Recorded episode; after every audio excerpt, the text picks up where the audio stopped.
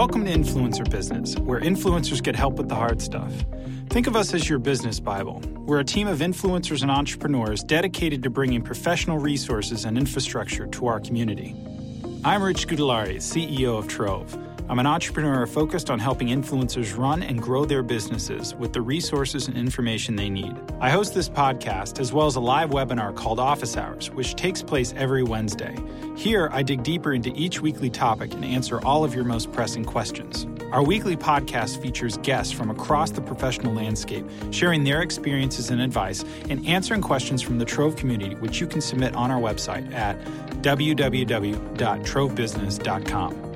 Welcome back to Influencer Business. I'm your host, Rich Scutellari. Very excited to have you with us here this week. We have an awesome episode lined up for you. We're sitting down today with Ijeoma Kola, a PhD student who's on the verge of getting her degree from Columbia University and also the influencer behind lifestyle platform ijeomakola.com. We're going to talk to Ijeoma about a variety of things, ranging from the evolution of her platform to how she handles getting her degree while trying to build her business to what it's like having a husband who's on the exact opposite end of the social media spectrum from her. So, all of that and more. But first, a quick plug from us here at Trove. If you like what you hear on the podcast, please leave us that five star rating and give us a glowing review. We always appreciate it. With that out of the way, and without any further ado, let's get to our conversation with Ijeoma. Ijeoma, thanks so much for joining us on Influencer Business. Thank you so much for having me. Absolutely. So, let's first talk about how your platform started, right? Because it used to be Classy Kinks. Yes. Yes. It's so like talk to us a little bit about that. Weird to hear that because yeah. it feels so old. Um, yeah. But yeah, I started blogging kind of accidentally when I was in college. Mm-hmm. Um, I w- went to Harvard for undergrad, and mm-hmm. although there was a pretty sizable Black community, at least a larger community than I was used to from my high school that I sure. went to, there still weren't a lot of women on campus who had natural hair. And so I had decided in my sophomore year that I was going to try out the natural hair thing. Mm-hmm. I had had my hair chemically straightened um, for my whole life up until then. Um, yeah. It was kind of expensive to maintain. So I figured, like, let's try this natural thing out. And because there was no one on campus to talk to, except for one girl, but I didn't really know her, so I couldn't really talk to her. so there's no one really that I felt comfortable talking to on campus. Mm-hmm. So um, I started watching YouTube videos. Yeah. And I think the height of YouTube back then, it was very informal. Okay. No production. It sure. was just like sit, talk, twist. Let me talk about this product. Um, and I found a community there and yeah. started making videos, not necessarily to do tutorials or anything, but mm-hmm. really just to like, participate in this online oh, space. Oh, interesting. Okay. Um, and then after making videos for a while, like my first video was like about my big chop. And yeah. then I talked about how my first, I got my hair straightened for the first time after cutting it and uh-huh. what that felt like. And just kind of random things sure. filmed on my MacBook, like webcam, like no production, no camera, no nothing. And like shot at like 2 a.m. when I should yeah. have been doing homework. um, um, about like a year later by my senior year of college you know a couple of other like younger people started going natural and then mm-hmm. a couple people kind of like found out that i was on youtube and started asking me questions and then oh, that's kind of when like on campus in person yeah and okay. i even had like a salon on campus where i was doing i know it's like really? funny because like i didn't really know what i was doing but that's people amazing. trusted me Nobody enough to knows. do their hair yeah. i had like a little salon business um, and as i was Wait, talking was it was it in your dorm it was in my dorm oh, yeah. it was like in our common room like every good business i washed right? people's hair in this bathroom sink. It was great. But we also had Netflix. So there was entertainment. Wow. It was kind of like high, like high tech. Oh yeah, it was sure. a great salon. Um, but people started asking me for advice about hair. And I think uh-huh. that's when I kind of pivoted from just creating content for myself to creating content for other people. Sure. And I was still on YouTube. Um, I, the name Classy Kinks actually came, this guy I was talking to like back in the day. Yeah, back in the day. he is no longer around. He, yeah, he does no longer exist. um, but yeah, he just said classy because I was like cool and elegant and yeah. kinks because that's, you know, kinky hair was the kind of hair that I had and the kind sure. of hair that I was very um, vocal about advocating for, like sure. 4C, tightly textured hair. Mm-hmm. And I am not the creative type. So I was like, sure, that's a cool name. I will take that.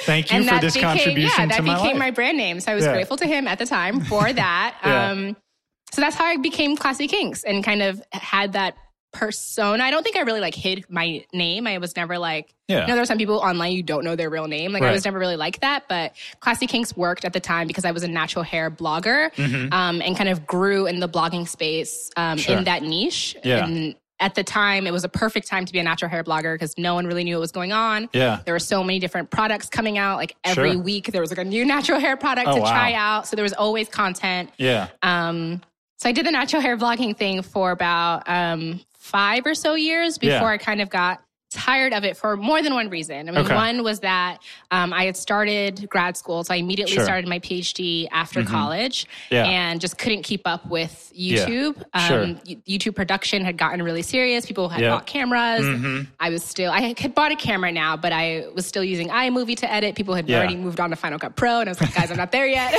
Slow down. Yeah. so I felt like things were moving up like really fast, and I was like trying to like do you my You were homework. in a relationship with YouTube that you were not ready for. I was not ready. Um, I was in too many relationships at the same time. I was in a relationship with YouTube. I was in a relationship with Columbia, and no one was cutting me any slack. So. Yeah.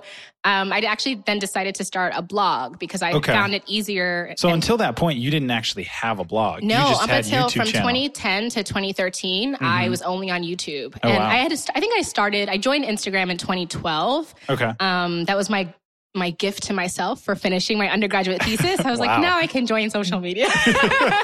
um, but I wasn't, I mean, I wasn't posting like for real. I was right. just posting yeah. like, terrible photos of like my cousins and yeah. food, yeah. just like the worst photos ever. um, but yeah, after my first year of graduate school, that's when I started my blog. And I also named the blog Classy Kinks. And it was mm-hmm. strictly a natural hair blog. Okay. Um, product reviews, tutorials. A lot of mm-hmm. content was like repurposed from YouTube okay. to the blog. Um, sure but also wrote like a couple of like op-ed pieces about discrimination in the workplace about natural hair okay. or yeah. you know there've been stories over the and it still happens today like little kids in school getting bullied for their hair or getting yeah. sent home from school mm-hmm. because their hair's in braids or something sure so i kind of talked about those kinds of topics yeah. um, and at one point even hired like a couple of writers and oh, had like wow. a little staff team yeah, yeah sure and it was pretty fun mm-hmm. um, but then I grew out of it. So. You grew out of it. What do you mean you grew out of it? um, well, two things happened. I think one, I got tired of doing my hair. Um, oh, okay. And I think something that yeah. don't, people don't often realize about, I think, hair bloggers specifically versus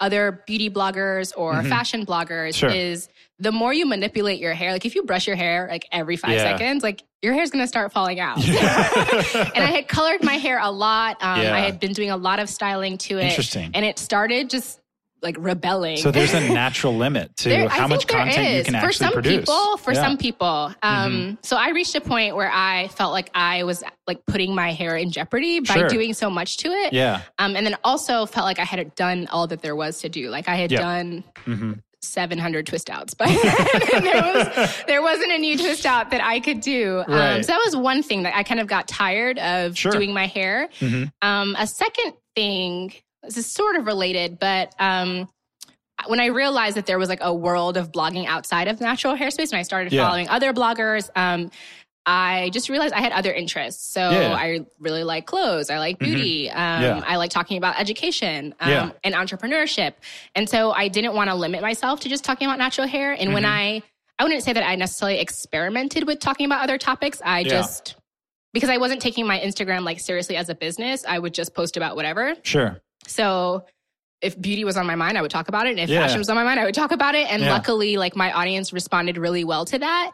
So when I mm-hmm. realized that people kind of came to me, not necessarily just for hair advice specifically, but just because they were curious about what was going on in my life, you. in my world, yeah. mm-hmm. then I felt a little bit liberated to Interesting. like, n- like break out of the hair only okay. um, sphere. Yeah. And the third thing that really um, catapulted my move away Shift. from the natural hair space was I just realized there was so much more money outside. Yeah. It's, like a, it's, kind of like a vain reason, but it's not a vain reason. It's a business. It's a practical to, reason. Yeah. It's a, I mean, you're um, trying to grow your business. Yeah. And a lot of natural hair companies, uh, there are more now with like the big, big brands now all have yeah. natural hair lines, mm-hmm. but in 2015, you know, yeah. there were maybe Shea Moisture and Carol's Daughter were super big, but a lot of these other companies were still like really much growing. Sure. And just did not have budget for me to spend 12 yeah. hours twisting, washing, and deep conditioning and the twisting ROI my hair. wasn't there for that. Yeah. it was not. Yeah. Um, and there was one time I had signed up for a campaign and like as I was in the middle of twisting my hair, I was like, I cannot.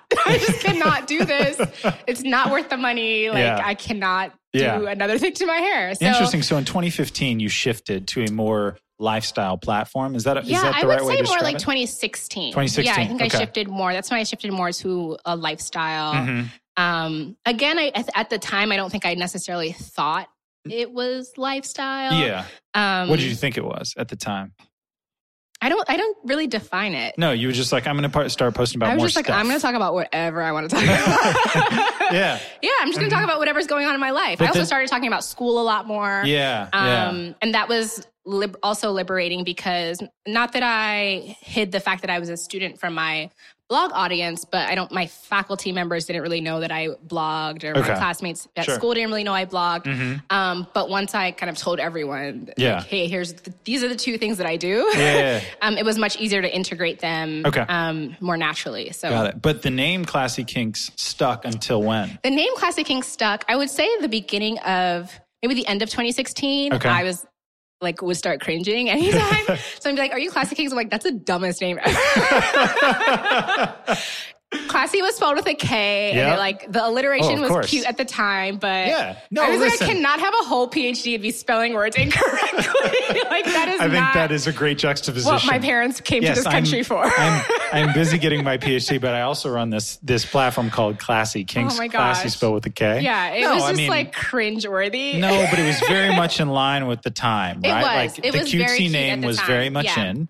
And, you know, but you, like you said, you grew out of it. I did. And I also I think at the same time a lot of people kind of grew out of their initial blog 100%. names and Yeah. I've noticed a lot of people in the past 2 years have started using their Yeah. actual names and like Yeah. Mm-hmm. branding themselves as their actual name. So I had the same revelation that other Right. people did. Did you think about doing something other than your name? I did not only because I honestly could not think of anything else. I thought I like sat down and had a evidently you're not a brainstorming session. person. I'm not. I tried to come up. I was. I tried, and I, I think just, there are a lot of people out there who probably would beg to differ. I but could not come up with anything cool. So Yeah. I was like, it's going to be my name. And I was also getting married. So Right. I, I knew it was, and I knew I was going to change my name. Although that was like mm-hmm. a whole nother conversation. But Yeah. it was about six months before getting married that I knew I was like over Classy King. So I was kind Yeah. of just like biding my time till the Yeah, wedding. sure. And then after the wedding, Bridging changed gap. my Instagram name first. Okay. Um, to Ijeoma Kola. Mm-hmm. And then it actually took another year before I changed my website um, to Ijeoma Kola. Mm-hmm. Got and it. have been so much happier since. That's awesome. Yeah. So for those of you who don't know, I'm actually I actually went to business school with Ijeoma's husband, Jonathan, and that's how we first met. yes. Um, but you and my wife had known each other from the blogging world or seen each other on Instagram or whatever. So it was kind of this interesting kind of worlds colliding, if you will. Yeah, I don't know if she knew me, but I like definitely knew her. And I remember when we Oh, she definitely did. we met Yeah. each other at this Hamptons party that Yeah. I dragged Jonathan to. that he didn't even want to go to, and we got there. I knew no one, Yeah, and yeah. he was like, "Hey," and I was like, "How do you know these people?" Yeah, and like so- they're like Instagram royalty. Like, how do you know them? Well, we had just moved back to New York from San Francisco at Yeah. that point. Yeah. It was a super cool Yeah. colliding of worlds. Well, speaking, I want to jump into a few things, but since we're on the topic of Jonathan, what is it like to ha- to be married to somebody who's at the very opposite end of the social media spectrum Yeah. that you are? Jonathan, oh, I mean, he had his first post this past weekend. Yeah, so he posted on Instagram stories this past weekend for the first time. Um, it took him 15 minutes to craft one Instagram story. But he cared a lot. He did He care a really did. It was Yeah. really precious to see him like put effort into it. But he had to be coached on how to write a caption and how Mm-hmm. Yeah. to tag people. For sure. For sure. Um, so yeah, he also just joined Instagram in October, and he Wow. only joined because he had told me years ago when I told him that he should join Instagram that he would be my fifty thousandth follower. oh, really? And he on when the day I was like at 49, 99, something. That's amazing. He was like refreshing. That's really and cool. sent me a screenshot Yeah, when he yeah, became yeah. my 50,000 follower. Um, That's cool. but he is otherwise like anti social media Mm-hmm. and But you've gotten him, you've been able to get him to do a few things. I can get him to do campaigns if Yeah. He's needed. And Uh-huh. I can also get him to take my pictures if also needed. But I mean, I prefer, I respect his. Are there bribes involved? Is there like There are there are of, lots like- of bribes. There's Yeah. a lot of food. Um, Yeah, I was gonna say. Usually campaigns where he gets something out of like Okay. he did one with DSW and he got a pair of sneakers and Oh, he okay, loves nice. sneakers. He was like very easy. Sure. That was an easy sell. Yeah.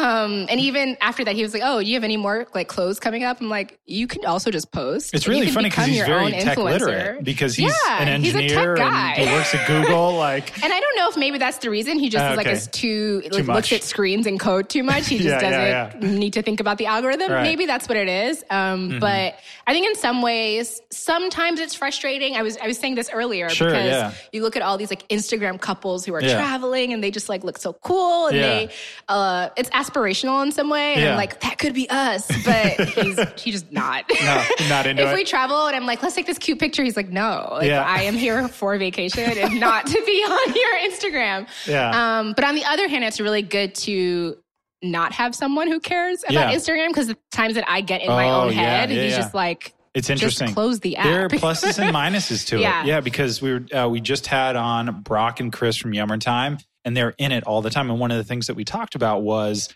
the fact that they don't have you know a partner who comes mm. home at five or six o'clock and says, "Hey, I'm done with work. It's time to right. have." Like they're always in it. You have that yeah. with Jonathan. It's like I'm not involved in this. And he gives you some normalcy, I would say, right, especially definitely. especially in the throes of what we're going to talk about next getting your PhD. Because yeah. I could imagine during that process, you feel like you're torn between two worlds and always working. Yeah. So tell us a little bit about the PhD program at Columbia. Yes. So I am very, very close to being finished with. Well, you uh, just walked this weekend yeah, in convocation. I just walked in convocation. Yeah, congratulations. Um, thank you so much. Yeah. I'm going to be distributing my dissertation to my committee tomorrow, and then in a few weeks, hopefully, defend and yeah.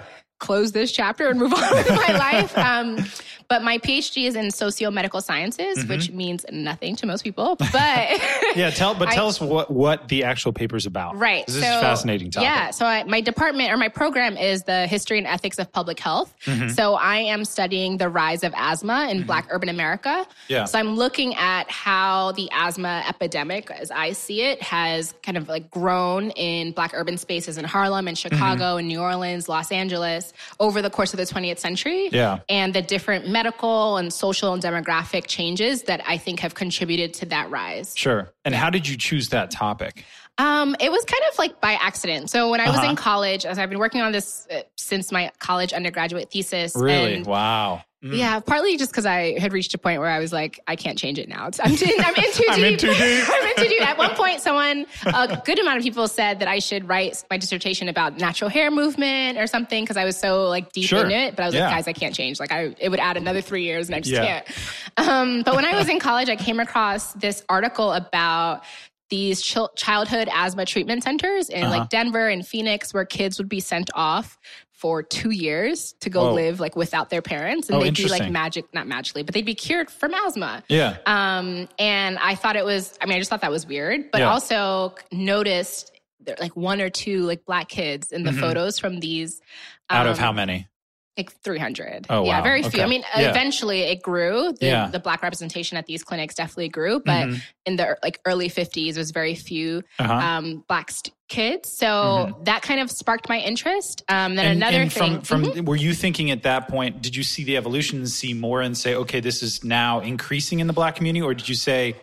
They weren't getting a chance to be treated in the same way, right? So I think after I, I, can't, I can't remember exactly like the order of sure, sure what mm-hmm. knowledge what came, into my purview. Right. But yeah, sure. um, I know that it was first I saw the childhood asthma treatment centers, and then mm-hmm. at some point um, I read this article. I think as I was like researching the history of asthma in general, I read this yeah. article from 1891 wow. that said um, that a doctor said that black people could not have asthma, that it was impossible in the Negro race. Like that's the quote. And I was oh, like, Jesus. but what? like how? yeah. Um, so, I mean, and my training in undergrad was very much around like the social construction of mm-hmm. health and kind of like how, although we view doctors as very objective and scientific, yep. like mm-hmm. they are people and depending yeah. on their social and cultural setting, of course, yeah. that like imbues itself into 100%. medicine, into science. No question. Um, so I became really interested. When it shouldn't, right? When it shouldn't because that's but it's what inevitable. science is. It's right? inevitable. It's inevitable, right? Um, mm-hmm. I mean, I think that's what we perceive science to be as Yeah. a truthful, factual, objective Right. Yeah. thing, and it's really not. It's not, no. um, so shocker. Surprise! yeah, I mean, and you might be able to tell that now with different scientific debates that are currently happening. Um, things that we thought were kind of like a sure thing, or people are now questioning seriously. Yeah. But well, not only that, but there you, there's so many different ways that you can read a report. Yes, Right. yes. You can you know ignore certain pieces of Right, data. You yeah. can really highlight certain pieces. I mean, there's so many different ways that you can skew something. Exactly. Yeah. Yeah. So I just became really um, interested with this division, really between, or this ju- the juxtaposition between asthma isn't possible in a group of people to the knowledge I had at that time, which is that asthma affects African Americans three to four times more than it affects white Americans.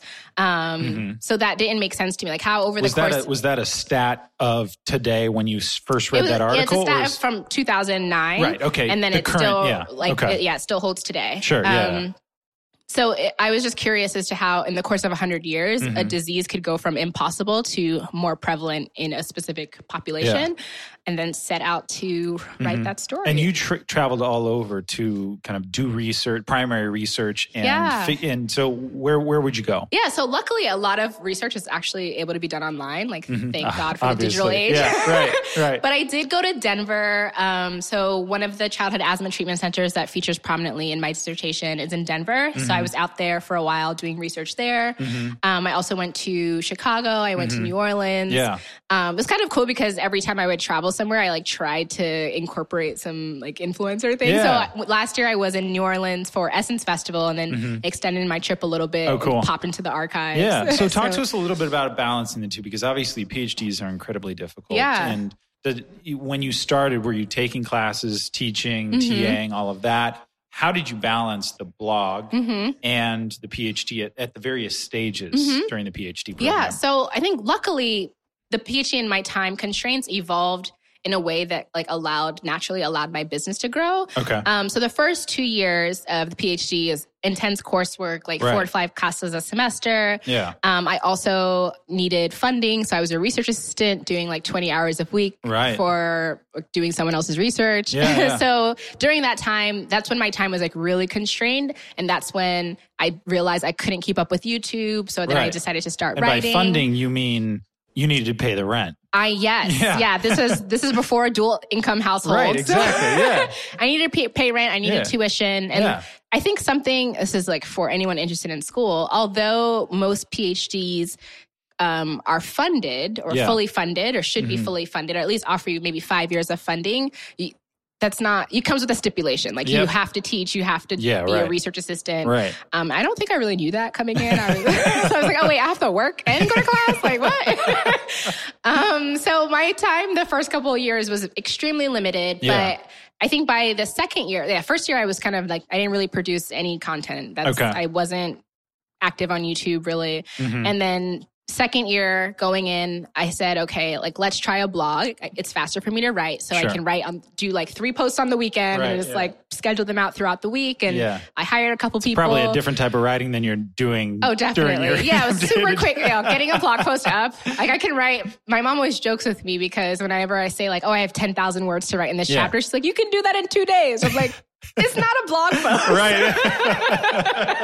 it's like totally different writing. Right, right. Um, so yeah, the second year allowed me to blog. Um, mm-hmm. I, that's when I fit in blogging. Sure. Um, luckily, but my third, that's it. Yeah, right. Yeah, it allowed yeah. you to blog. Yeah, you had like five made, hours yeah. on top of the twenty hours. I made the time. I made the time. I also was yeah. in a place in life where I was super young in the city, lived Yeah. with roommates. I think I also Jonathan and I were in a long distance relationship then, Yeah. and that really helped give me the flexibility. I Yeah. wasn't worrying about him or anyone else. So I really could just like be home on Friday nights, Right, like yeah. on like writing and Right, not yeah. trying to like kick it Yeah, elsewhere. right. Yeah. So that definitely helped. Um, Relieved a little FOMO. it did. Yeah, it did. sure. Especially with our time difference. I was, yeah, Yeah. would talk to him at strange hours anyway. So that Oh, didn't yeah. really matter. Mhm. Then by my third year, I luckily got uh, an outside fellowship from the Oh, okay. National Science Foundation. Nice. Um, and the great benefit of that, one, it was for three years, so I Okay. didn't have to worry about funding for a while.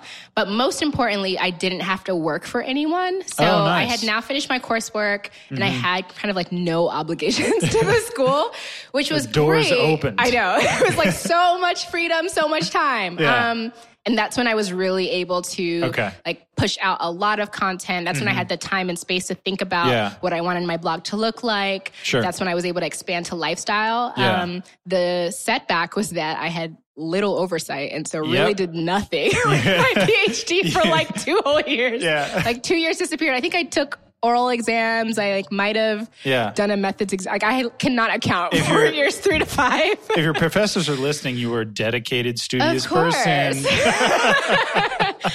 Um, yeah, so I think the flexibility post coursework of PhD definitely um, played well in my favor. Yeah. For mm-hmm. being able to like scale up sure. the blog, and that's also like, I think when my like audience grew, also on social. Mm-hmm. Um, then the last two years, so yeah. years six and seven, where are we now? Okay, great. Yeah. the last two years, um, as I as I neared the end, I started thinking more about like next steps. Like, do sure. I want to go into academia or consulting or something else? Mm-hmm. Um, and I think that's when I decided to, or I realized that influencing was a, a viable career choice. Right, and I yeah. said, I told myself, like, if I can get to an income that's comparable to a postdoc, right. then instead of doing a postdoc like you know I'll everyone else, this. I'll just do this. Yeah. So, so you almost you almost had under the cover of finishing your PhD the opportunity to build your influencing business to a point where you could leave your PhD and say, "Well, I've already got this built-in yes. income." Definitely, That's definitely. Nice. And so in my mind, I would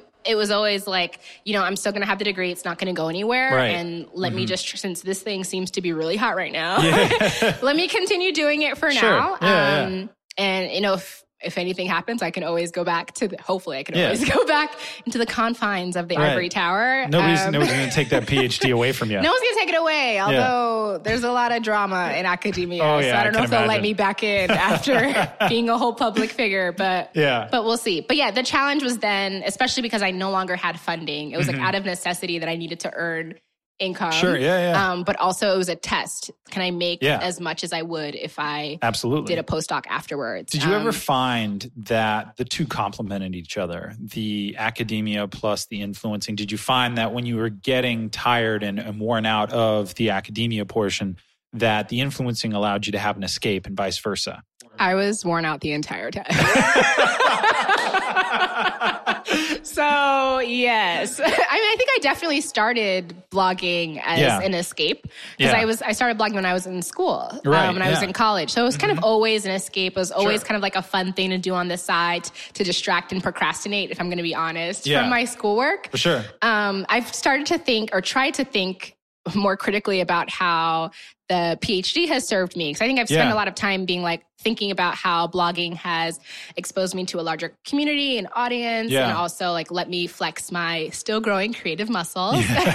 but as I think more about like what the benefit of the PhD has Yeah. been, um, as I get further and further into the influencer marketing world, I think can think more cri- critically about the skills that I've learned in my PhD. The Okay. writing, like my writing, I've been told is uh, just a lot better than Oh, a lot of people's writing. Yeah. Um, uh-huh. and I mean, that plays into when I write blog posts, but also even if I'm just writing a proposal, like a creative brief to a brand. Yeah, absolutely. Um, so that definitely helps. The oral and that presentation matters aspect too, helps. because you yeah. wouldn't you wouldn't believe how bad some of the writing is out there. Yeah, well, I'm sure you you would believe, and you've seen it. Yes. Yeah. Um, but it, it definitely has helped in those ways, the writing and the oral presentation, um, but also a belief of kind of like just a belief in higher education. Mm-hmm. Um, so something that I'm really passionate about on my platforms is educating people around whatever. So if it's Mm-hmm. about hair care, like here's what you need to know about. I just believe in everyone. If you have knowledge, you can make informed choices and decisions. Yeah. So rather than just like showing or talking about products from like a this is cute Yeah. perspective, I'm always trying to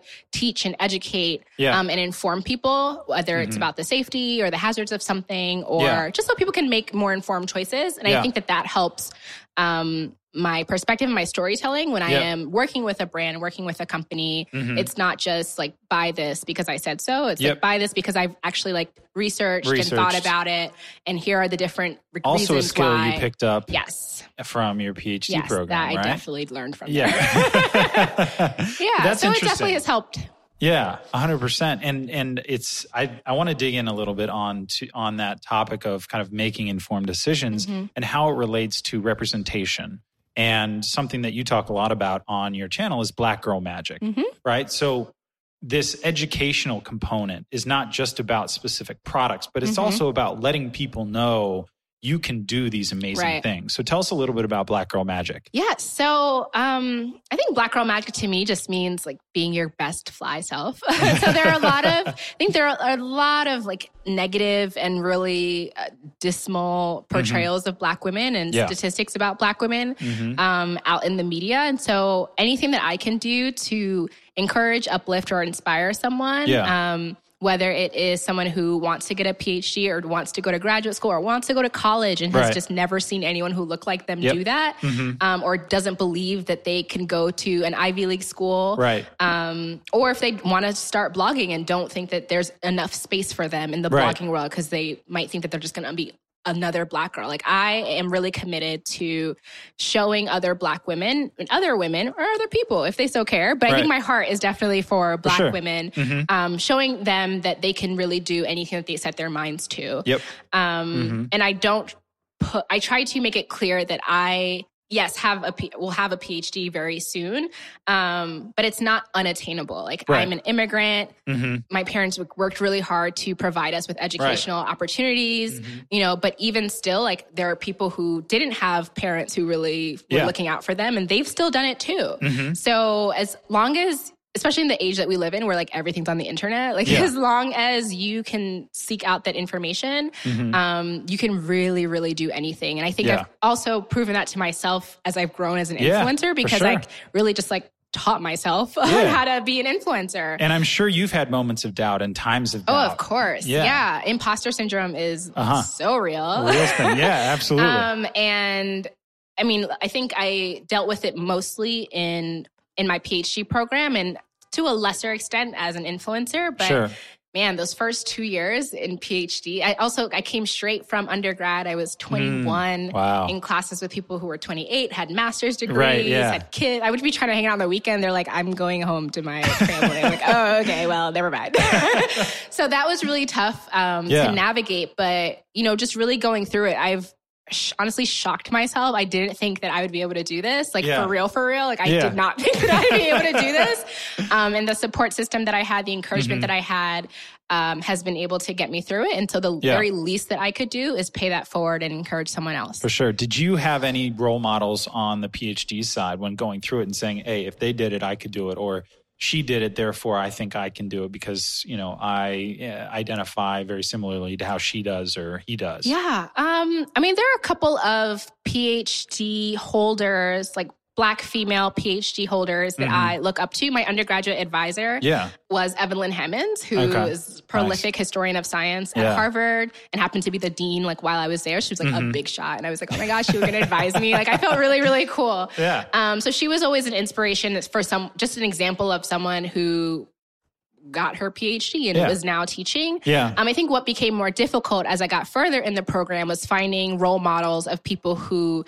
were academics, but also had some other life. Yeah. and that's something that I had kind of decided by halfway through that I wasn't just going to be an academic. Yeah. I didn't necessarily mm-hmm. know what it would look like, but I just knew that I could not do this. Yeah. Like my whole job could not be me. Yeah in the in the tower. Yeah. so mm-hmm. that was a bit harder to find. Um, and for that, I kind of looked to other influencers who also had higher degrees, whether mm-hmm. they were a PhD or yeah. a JD or something. Um, there are a couple of Black fe- women who I have been following over the years who just yeah. like have degrees and I don't yeah. even know them, but I'm like, oh, she has a degree and she blogs. I can also do it. And so yeah. they've kind of been my motivation um, for pursuing both. Mm-hmm. Um, but in academia specifically. No, I think that's actually perfect. That's exactly what I'm talking about. And something we talked about, Chris and Brock from Yummer Time were on this past week.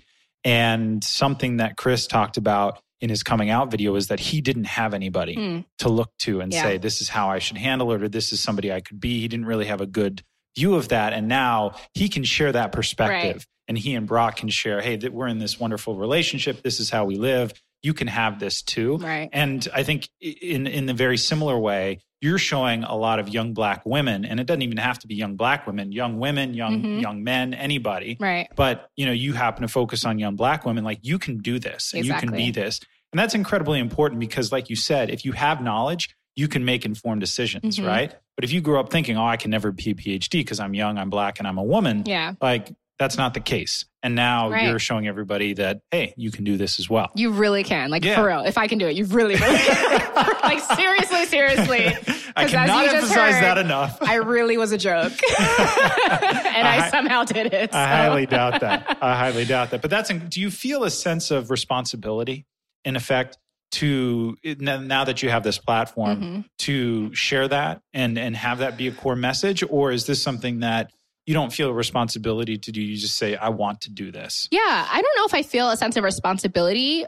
Um, it's just really part of who I am. Like yeah. I can't uh, deny or ignore my black or female identity. Sure. Like even I can't pretend that I'm not black or a woman. So like yeah. it precedes me. Of course, but it, you could choose different dimensions across which to kind of vocalize, right? You could say, uh, I'm going to talk on behalf of immigrants, for instance, right? right? That's or, a good point. Yeah. So, so there are a lot of different things to choose from, but mm-hmm. uh, and I'm just curious to the extent to which you feel it's a responsibility because some people right. do and say, "Hey, I have this platform, I need to do this." Yeah. Other people say, "I have this platform, and my responsibility is to educate people on beauty products, mm-hmm. right?" And I'm not going to talk about politics, identity, politics, whatever it is, yeah. Right. So I'm curious where you fall in that spectrum. I don't necessarily feel a burden of responsibility, mm-hmm. but I have an innate passion Great. for That's wonderful. speaking to young women of color. Yeah. Um, both here and also, you know, my husband and I were both from Africa. And yeah. that's, I think, like long, long term, my yeah. goal would be to encourage like, young African girls to pursue higher education. That's really cool. Yeah. Um, so I don't know if I don't think I would. It's good. It's not a burden. I don't. No, right? it's not a burden. It's a passion. It's definitely a passion and like a driving motivation for my yeah, life. Yeah, absolutely, and that'll bear more fruit long term because this is something you're excited to do. Exactly. That's yeah. really great. What what advice would you have to young folks, young black women, young black men, young men or women, mm-hmm. regardless, mm-hmm. who are interested in higher education, getting a PhD, and also interested in maybe something other than that. Right. How to approach how would you approach that if you had to do it all over again? Oh gosh. Would I do it First question is would you? First question is think it through. It's a long time. Seven years is a long time to be yeah. in one place. Mm-hmm. Um I mean, I think my advice would be to make the program yours and make the degree yeah. experience okay. yours. There are I think increasingly more ways to do a PhD sure. yeah. um, because a lot of things are now online. There's Skype, yeah. you don't need to necessarily be in the same city as your program, so you can like move away if the city's yeah. not serving you. Mm-hmm. Um, you can do your research in a variety of places. Yeah. So I would say don't get constricted or don't feel limited by, especially your advisor's uh, idea mm-hmm. of what a PhD journey should look like. Because inevitably your advisor is going to be 20, 25, is, 30 years older than you. ancient. And, and stuck in kind of this is how right. I did it. Right. And there okay. definitely is, and I think that this is a problem that academia needs to like really contend with but there's sure. a problem of like rigidity and like this is how it used to be done. Yeah. And we used to write ten mm-hmm. million page books. And so you should all write. No one's reading that anymore, guys. So like yeah. we have to evolve. not only that, but a lot of very smart people are not going to college or not right. because yeah. And so I think universities and you know should be thinking about how can we evolve exactly to recapture some of the magic that we used to have exactly yeah so my one piece of advice would be if you want to get a phd if you want to pursue higher education but also have a life outside of academia just know that it's possible yeah and you absolutely. don't have to lose yourself and you don't mm-hmm. have to mm-hmm. lose your mind and you don't have to read books all day long and what about if you have a partner mm-hmm. who is not into right. social media and you want to be an influencer, what yeah. advice would you have for an aspiring influencer. Yeah, you guys just got to sit down and talk about it. I mean, I think yeah. communication is like the key yeah. to all partnerships. Um. And just realize that you're not going to be a couple's influencer. And yeah. you just need to make peace with Much that. to your and, dismay. Yeah, right. and move on. I mean, I we do this thing where if it's to the point, like we'll work together, but if it's to the point where it's causing an argument, like I'm not arguing with you over a picture. Like it's not, right. it's literally not that serious. so I think just um, try and try to keep your relationship first. Yeah. Um, before Instagram, yeah. social media. Don't allow yeah. business to get away. exactly. but I mean, really, if yeah. people are, if you have a clear, also don't try to change anybody. Cause no, yeah. I you don't want to make them unhappy, right? Yeah, exactly. Yeah. Um, so if you understand where they're coming from and from and their perspective, then mm-hmm. just respect that. And yeah.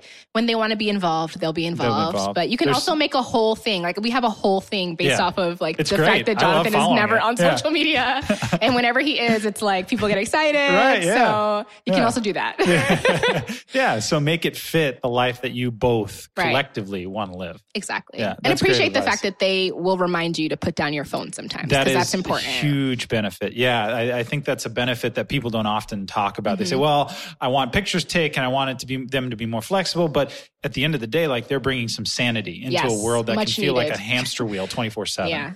Yeah. So I feel that acutely sometimes. Yeah. Yeah. Because sometimes, you know, I obviously work with my wife on two different businesses and you sometimes you can just feel like you're working all the time. Mm-hmm. And it's nice to have somebody to inject a, hey, listen, it's the weekend. We're right. actually going to have a weekend. yeah. Yeah. No, that's really, really great. Well, Ijeoma, thanks so much for joining us today. Thank it's you so much for having me. I yeah. appreciate it so much. An awesome conversation with Ijeoma. If you haven't already, make sure you connect with her online or on Instagram her handle and her website are the exact same. It's ijeomakola.com on the web. It's ijeomakola on Instagram. That's I J E O M A K O L A. Make sure you check her out. Uh, really quickly, I just want to recap a few of the things that we talked about in our conversation. First of all, one, if you feel like you're hitting your limits with creativity of your current platform, your current focus, don't be afraid to look outside of your existing realm, whether it's new topics, new platforms that will allow you to expand your creativity. As Ijeoma talked about, she started with focus on hair, but now has moved into a broader lifestyle category. Number two, make sure at regular intervals you're taking a step back and considering the business opportunity. As she mentioned, she was doing a collaboration where she was twisting her hair for the 12th time and it was going to be a long one. And she realized that the dollars that she was getting in return for these collaborations were not commensurate with the effort that she was putting in. So make sure you're constantly doing that equation in your head. Number three, knowledge is power. Something that Ijeoma is really focused on is bringing knowledge or awareness to her audience. She really does in depth reviews of all the products that she recommends, but she also focuses on things like Black Girl Magic to show young black women what they can achieve. It's really important and something that you should always be thinking about vis a vis your audience. And finally, make sure your communication with your spouse or partner is really top notch when it comes to things like taking photos or working together, because not everybody is always on the same page. And you don't want this to become something that creates a tremendous amount of stress between you and your partner. Make sure you head over to trovebusiness.com for all of this and more. We have everything you need to run your influencer business more efficiently. Big shout out to Pete Crimmy for always making us sound better over the podcast than we do in person. And once again, if you like what you heard today on the podcast, make sure you leave us that five star rating and leave us a glowing review. We always appreciate it. Thanks for joining us on this episode of Influencer Business. I'm your host, Rich Gudlari, and we'll see you next time.